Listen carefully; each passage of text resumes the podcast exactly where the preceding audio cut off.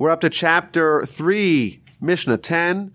Rabbi Dustai bar Yanai Mashum Rabbi Meir Omer.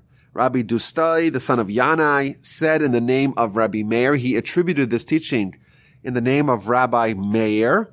So of course this gives us a hint as to when he lived, because Rabbi Meir lived in the uh, middle to end of the second century of the Common Era. Rabbi Meir is a student of Rabbi Akiva. He's a teacher of Rabbi Judah the Prince. So Rabbi Dustai Bar Yanai is a contemporary of Rabbi Judah the Prince. And he's conveying this teaching in the name of Rabbi Meir. Kol hashocheach davar echa Whoever forgets even one thing of his Torah learning, mala alabakrasiv kilim benafsho. It is considered for him by scripture as if he bears guilt for his soul. He's liable with his soul. Shenemar, as the verse says, Raki shamar lechosh mor nafshecha me'od. Beware, guard your soul exceedingly. Pentishkach es hadvarim lest you forget the things that your eyes have seen. Yachol afilu takfal of mishnaso. One might think that this is so, even if he, if he forgot his Torah study because it is too difficult for him.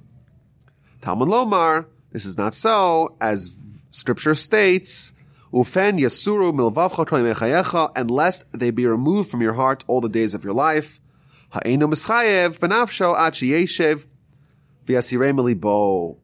Thus, one does not bear guilt for his soul unless he sits idly and thereby removes them from his consciousness. So here in this Mishnah, following the many teachings of the importance of Torah study and how special it is and how sanctified it is and how God is participating, so to speak, now we're told you have to be very careful not only to study, to acquire Torah knowledge, but also to preserve it and to not forget it. And if you forget it, it's really terrible. You're guilty. You're liable with your life. Now, just a one of the teachings of Rabbi Dustai Bar Yanai from the Talmud, I researched there were there was uh, a selection of teachings in his name. He's not one of the most uh, commonly mentioned names in the Talmud, but we do know that he was a contemporary of Rabbi Judah the Prince, and there are some interesting stories about him in the Talmud. I want to share one of them from the book of Bava Basra, page 10a, and this is the middle of a about two page discussion on the merits of charity. And in those two pages, there is a teaching in the name of Rabbi Dustai Bar Yanai. And he pointed out something very fa- fa- fabulous. He says, come and see that the way that God behaves is not the way that humans behave. Why? The way humans behave, if someone brings a great gift to a king, he wants to offer a tribute to the king. It's a great, valuable treasure.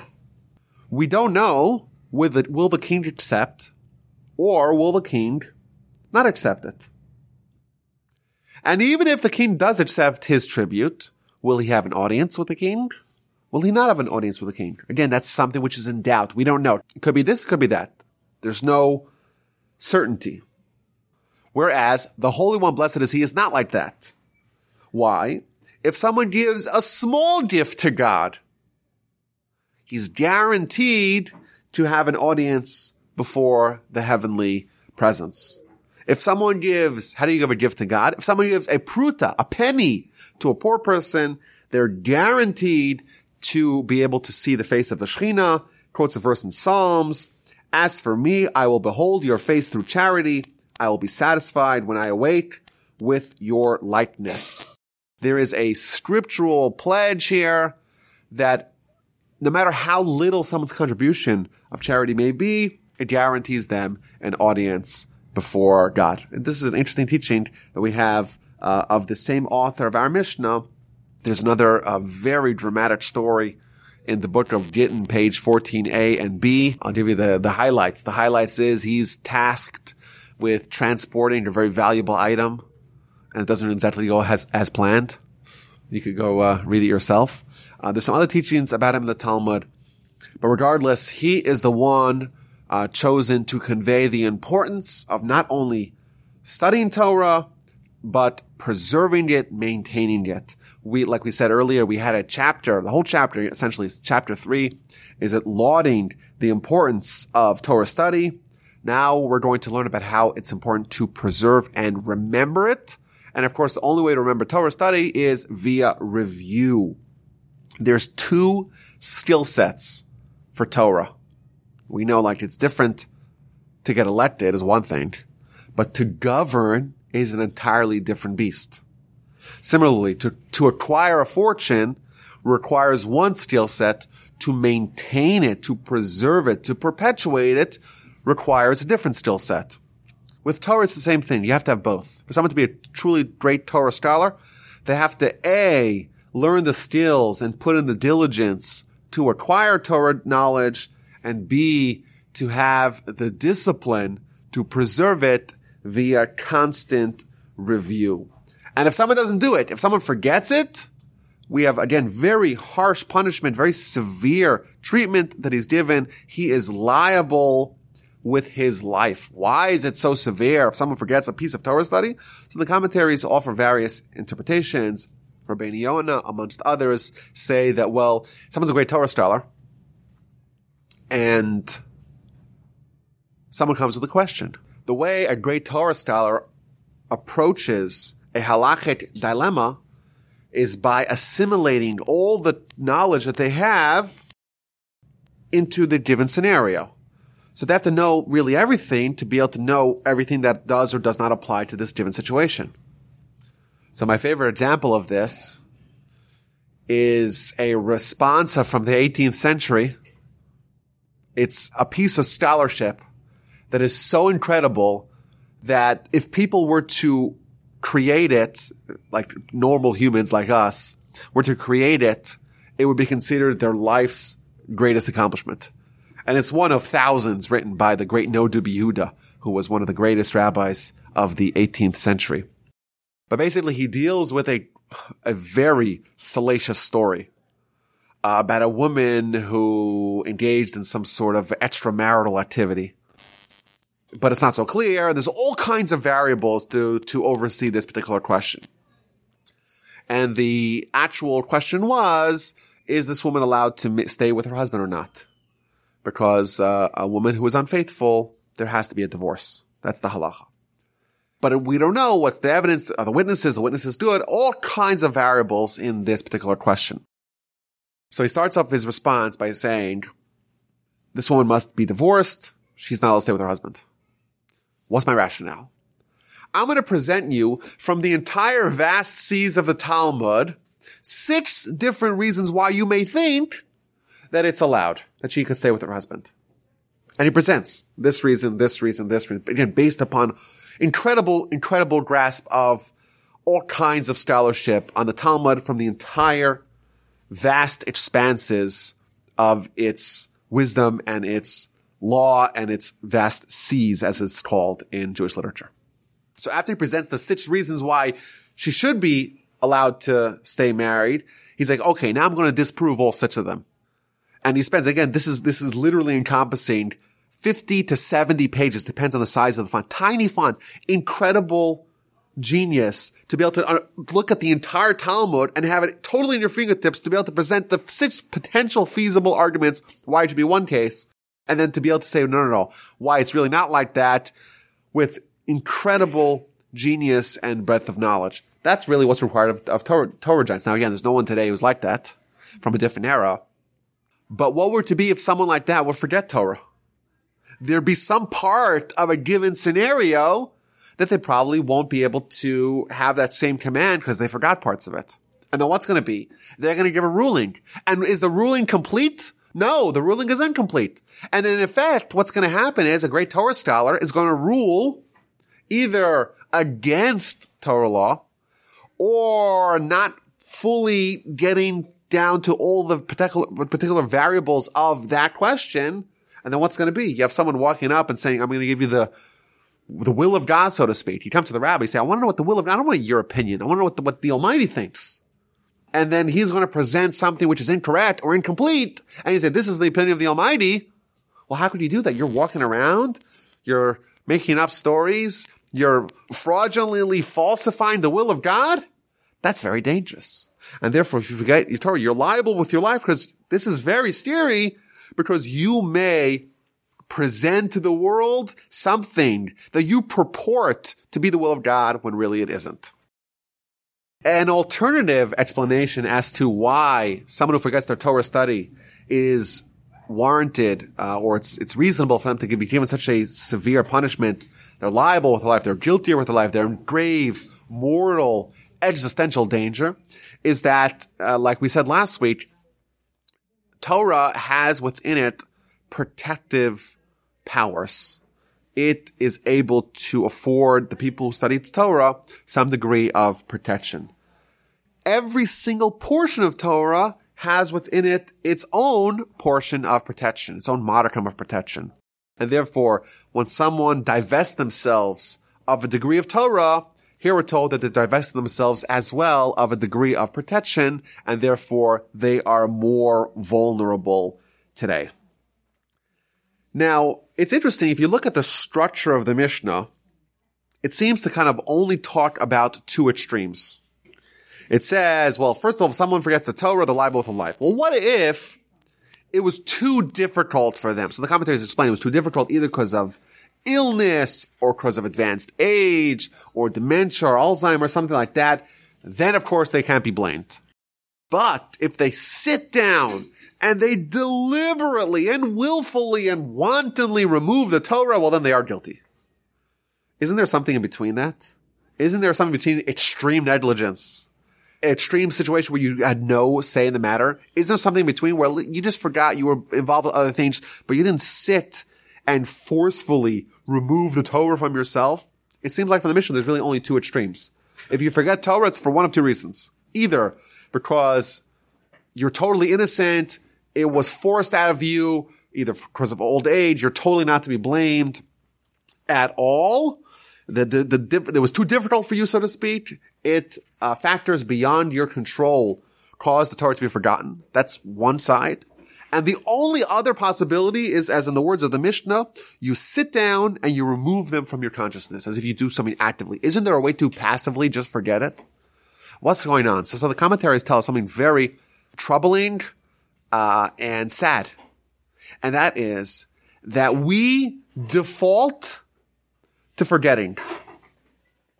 The default is if someone does not review their Torah study, they will forget it.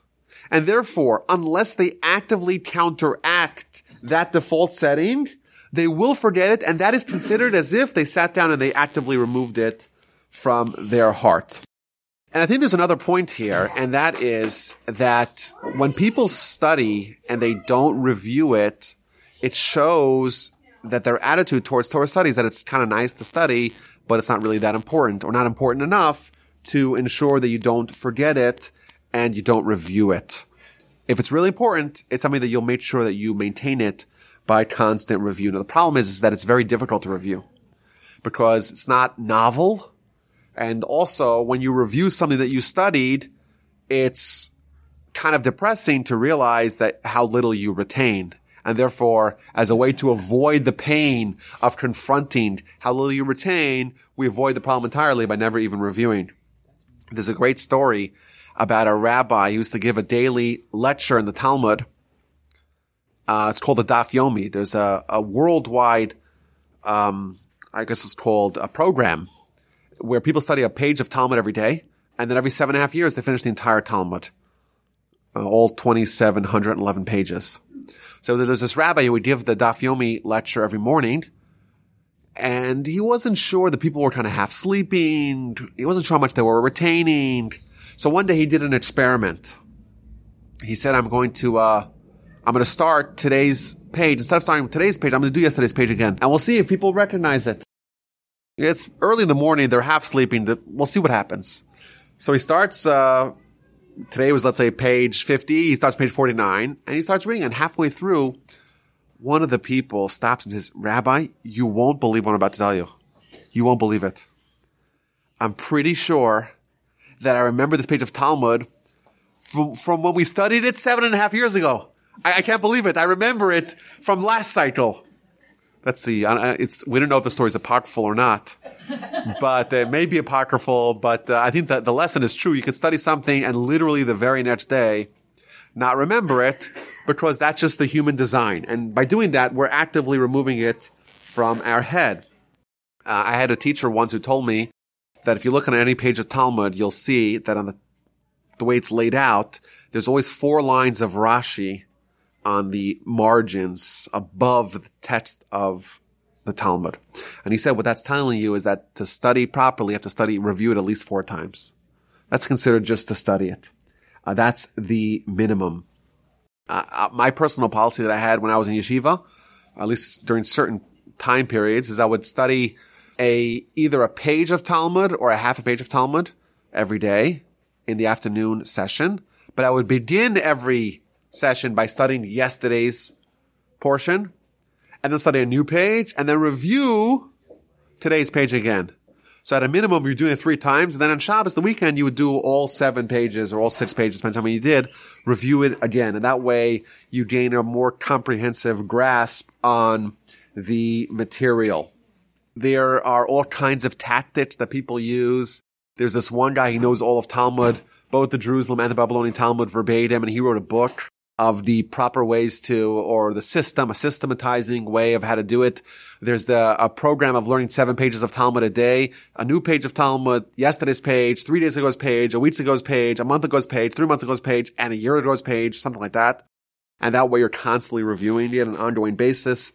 Uh, the Talmud does warn us uh, that we cannot forget any bit of Torah. We have to study Torah to a degree that if someone asks us a question, without any hesitation, without any confusion, without any fumbling for words. We know the answer right away. The Talmud also tells us, this is again a striking line. It sounds hyperbolic. It's incomparable. Someone who studies a page of Talmud or a portion or a chapter a hundred times versus someone who studies it a hundred and one times. Even though you've done it a hundred times, there's still more to gain by reviewing it.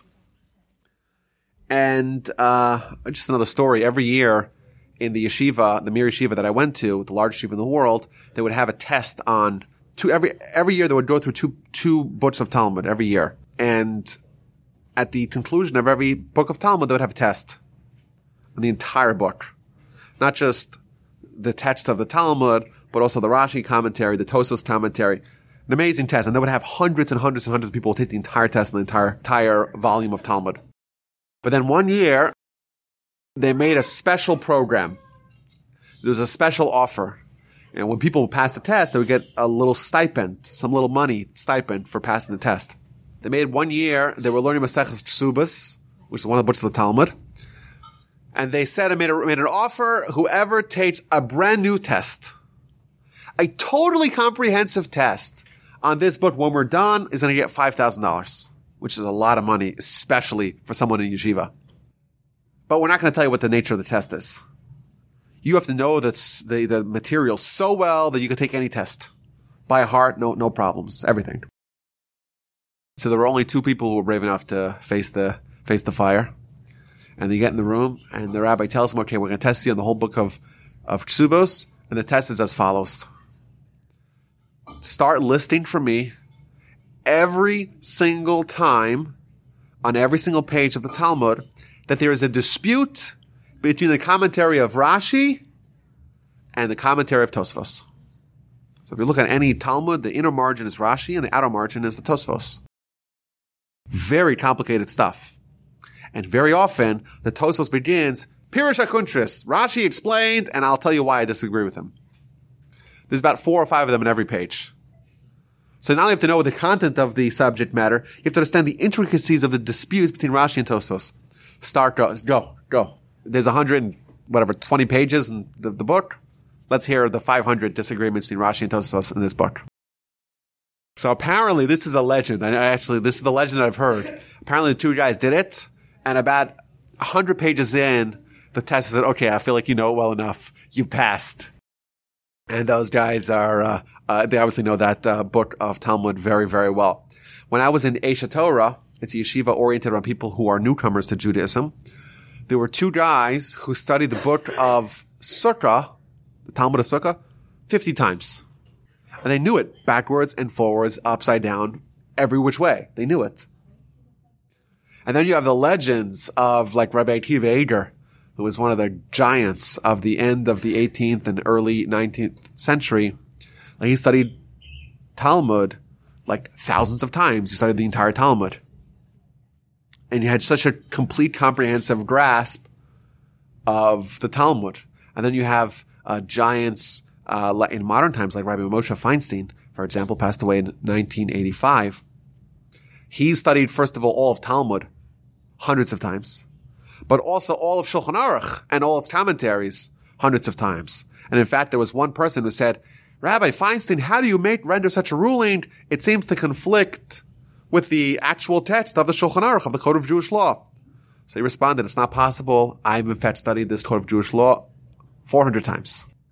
And you wonder if you study, how do you know so much? Well, if you study the Code of Jewish Law 400 times, you too will know so much. And then there's another story about him that his grandson, he told his grandson, oh, I want to make a, uh, a siyum, a celebration. I finished the Talmud. He says, I don't get it. You finish Talmud all the time. What's the big deal? Of course you finished the Talmud. Why are you making this big celebration out of it? He says, well, because I finished it for the 101st time. And the Talmud says that there's no difference, there's a major difference if someone finishes 100 times and someone does 101 times. And now it's 101 times I want to celebrate this, this completion. And then there was another story about him that they said to him, he said he wants to make a siyum. What's the siyum? He wants to finish, he finished the Talmud. He finished the whole Talmud. Amazing. But I understand, you made it, you finished the Talmud like two or three weeks ago. If you finish Talmud two or three weeks, ago, you can't finish the whole Talmud in two or three weeks. No, you, even someone like you can't do that. He says to them, yes. But I get invited to officiate at weddings and weddings and all kinds of uh, life uh, markers. And every time there's a wedding, there's all kinds of empty white space of time. You know, they get arranging the thing and they're arranging this and they're arranging that. There's always like a half hour for time, downtime. So what I decided is that I started with the book of Brachos, the first book of the Talmud, and every time I go to a wedding, I take that with me. And I studied for during that, during those few minutes of downtime. And then eventually I moved on to the next book, and to the next book, and to the next book, and the next book. And now I'm finishing the Talmud of all that little white space, white space here, white space there. I've amassed enough time to finally finish the whole Talmud, and therefore that was kind of on its own cycle. And now I've com- concluded that. And again, of course, that shows us a degree of diligence that is the theme of this Mishnah. I want to end with uh, an interesting statement that's been said. Uh, again, I don't know its origin, but I've heard it in various different iterations that when someone gets to heaven, everyone goes to the same place. They go to the study hall. Actually, there's one version of the story is that they go to the study hall, it's nine o'clock, and the study goes to nine to one, which is what it's like in every yeshiva. But what they do is the clock gets broken at 9.15. So then you're there for infinite time. So if you're someone who's, who's learned to love Torah study, it's heaven. You can get study all, all time. If you're like the guy who's like, I can't wait to get out of here. This is miserable. Then it's absolute torture. So everyone gets punished and rewarded the same way. It's the same exact thing. They get rewarded and punished in the same, same exact location, same exact venue. For one person, it's heaven. The other person, it's absolute grueling, grinding hell. That's one version of the story. The second version of the story is in heaven, you get to the room and it's time to study Torah, study Talmud. But you go to the bookshelves, and the bookshelves are empty. And the only amount of Torah that you could delve into is what you know, what you know what's in your hand. And this idea relies on the statement in the Talmud in the book of Basra, page 10b, a famous story about one of the rabbis who had a near death experience. And after he came back to the land of the living, they asked him, well, what do you see in heaven? So he gives a whole story what he saw. So the lofty ones were lowly and the lowly ones were lofty and the Torah scholars were the same and a whole story. And then he adds, and I heard that they were announcing, Ashrei Misha Balakan, praiseworthy is he who comes here, Vitalmudo Biado, and his scholarship, his Talmud, is in his hand. He has a firm grasp on it. And that's the idea. You gotta come to heaven, you gotta have the books in your hand, because you know what? You're not gonna get a copy of it over there. And whatever you know, that's what you get to partake in. But again, these are all ideas oriented around this central premise of this Mishnah, and that is It's not only about how much you study, it's about how much you retain. And if someone forgets it, it's really bad. And you are going to default to forget it. That's the human design. We're going to forget unless we review. And therefore, there's a tremendous imperative for us not only study new things, but to also go back on the things we've studied in the past and to review them as much as needed so that we actually remember them. And then when we too arrive to heaven, we have something to hold in our hands that we t- have taken with us. We've acquired, so to speak. We've earned it with our study and with our review.